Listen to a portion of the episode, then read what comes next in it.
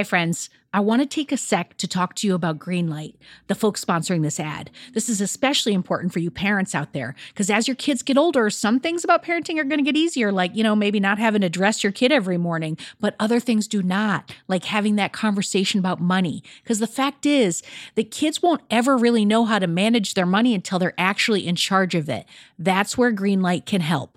So, Greenlight is a debit card and a money app that's made for families.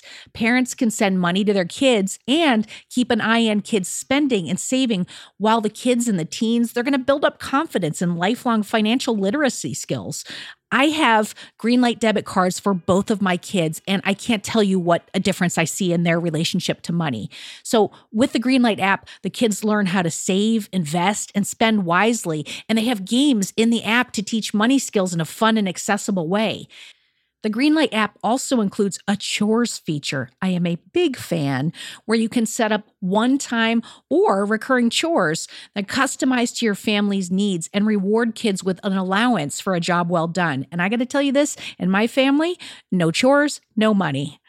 Millions of parents and kids are learning about money on Greenlight. It's the easy, convenient way for parents to raise financially smart kids, and families can navigate this whole thing together. So sign up for Greenlight today, and you're going to get your first month free when you go to greenlight.com slash radio headspace. That's greenlight.com slash radio headspace to try Greenlight for free. I mean, this is such a good deal. I got to say it one more time. Greenlight.com slash radio headspace. Get it, folks. Shopify's already taken the cash register online, helping millions sell billions around the world. But did you know that Shopify can do the same thing at your retail store? Give your point of sale system a serious upgrade with Shopify. Shopify POS is your command center for your retail store. From accepting payments to managing inventory, Shopify has everything that you need to sell in person.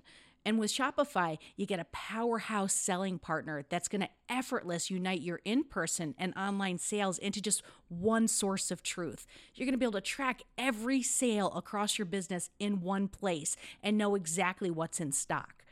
You could connect with customers inline and online. And Shopify, it's going to help you drive store traffic with plug and play tools built for marketing campaigns. So we're talking about TikTok to Instagram and beyond.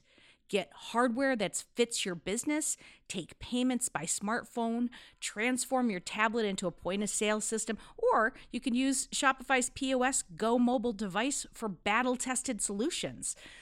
Shopify's award winning help is there to support your success every step of the way.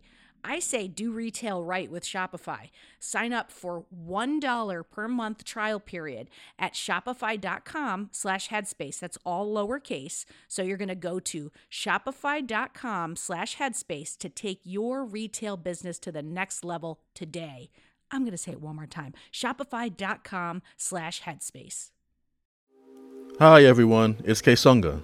As you know, this week is hosted by the incredible sleep expert, Dr. Aric Prather. And just to remind you, you can get his entire sleep course, Finding Your Best Sleep, on the Headspace app right now.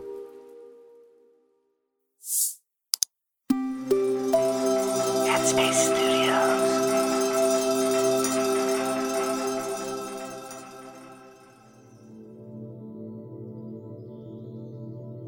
Hello, everyone. It's Dr. Aric Prather here with some science backed ways to help you sleep easier. Today, we're talking about sleep trackers. I'll tell you how effective they really are and what they can reveal about why we're not getting more restful sleep. Let's get into it. Whether it's a ring or a watch or a mattress, most of the consumer based wearable devices are pretty good at estimating total amount of sleep that someone gets because they are good at detecting wake versus sleep. They're also pretty good at estimating how fragmented someone's sleep is because if they're wearing them, they're moving around. These devices generally are movement based and then use different signal processes like heart rate and breathing rate to try to estimate when someone's sleeping or not. Sleep trackers are everywhere and I love it because people are so interested in their sleep. But it also can be problematic. I think the thing that people often get really tied to is the sleep architecture. So this is, you know, whether someone's in deep sleep or REM sleep or light sleep. That's where we haven't quite gotten to a level where it's consistent and valid compared to what we use as the gold standard. We bring people into the sleep lab and we use electrodes on their scalp to estimate the stages of sleep that's going on in their brains. I have had many patients, and I can think of one in particular, where he brought in screenshot after screenshot of his sleep data. And he said, Clearly, I'm not getting any deep sleep. What do I do? Am I going to get Alzheimer's disease?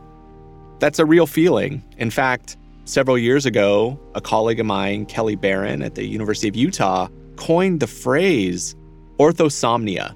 And that's an insomnia that develops from wearable devices, being hyper focused in tracking your sleep data.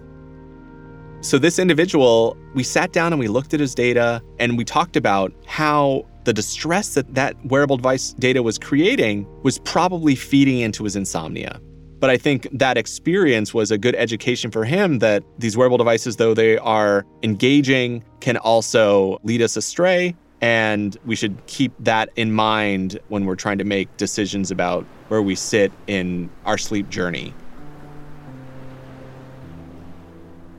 sleep trackers are probably pretty good at tracking changes within a person. So, you know, there's lots of daytime things that can impact our sleep, whether it's substances, whether it's napping, whether it's stressors, physical activity, all of which you may be able to see as it impacts your sleep data. This is an opportunity for people to do behavioral experiments on themselves and see how, if they do one thing, does it change the sleep metrics that are coming from these consumer devices? So, a good example where people can see this in their own data is if you drink alcohol right before bed, you will see an increase in someone's heart rate, and you will likely see some changes in their sleep architecture compared to nights when they don't do that. Bottom line is that these are tools to help you understand your behavior and maybe motivate you to make change, but they are not the end all be all with respect to someone's sleep. I think the future is bright for sleep trackers. One arena where we'll see the most growth will be the low hanging fruit of accuracy. And I don't think it's a question of if, it's a when these devices will be able to accurately estimate sleep architecture. I think that will be an incredible breakthrough because then we will be able to scale up measurement within the research community I mean, the other area that I think is really interesting is from the wearables that can impact sleep, the development of headband based wearable devices that can actually use, say, tones or beats to sync up with slow wave oscillations in the brain. And there's some kind of early evidence that these devices can actually enhance this, which may have downstream effects on things like cognitive function, memory, like, I think we're just starting to get into that. And that's really interesting to think that there may be opportunities to enhance sleep using these sorts of tools. We're still a little bit away from that, but those are areas where I think we could see some growth and would just make the sleep field even that much more compelling. Okay, that's it for now. If you found this episode in our sleep course, then great job. I'll see you after your next session with another bonus episode. Thanks so much for listening. Take care and rest well.